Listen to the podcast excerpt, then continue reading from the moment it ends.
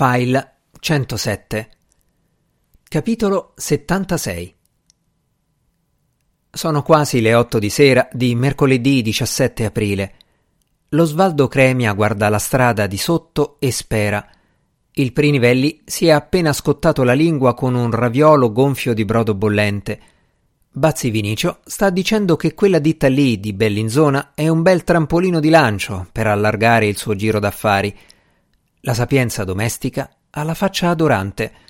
Bazzi Birce ha la faccia incazzata e i fumi del brodo sembra che escano anziché entrare dai buchi del naso. L'Augusto ha lo stomaco chiuso, deglutisce a fatica e spinge giù i bocconi con l'acqua e col vino. Poi solo col vino. Così a un certo punto gli succede una cosa strana che sente montare piano piano non è nausea, coraggio piuttosto, un coraggio da leone. Se appena appena lo sente diminuire, beve un goccio e quello ritorna. Lo alimenta per tutta la cena.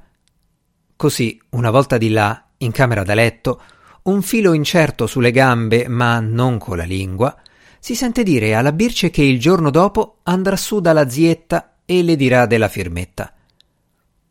La Birce lo guarda nel crepuscolo della Bajur e gli risponde Quante volte l'hai detto? Lui ribadisce Domani sera, lo giuro. Andrà e tornerà vincitore. Se il Bazzi gli presta il gioiello. La Birce riflette. È l'ultima chance. Se fallisci, ti conviene non tornare, decreta. Infatti.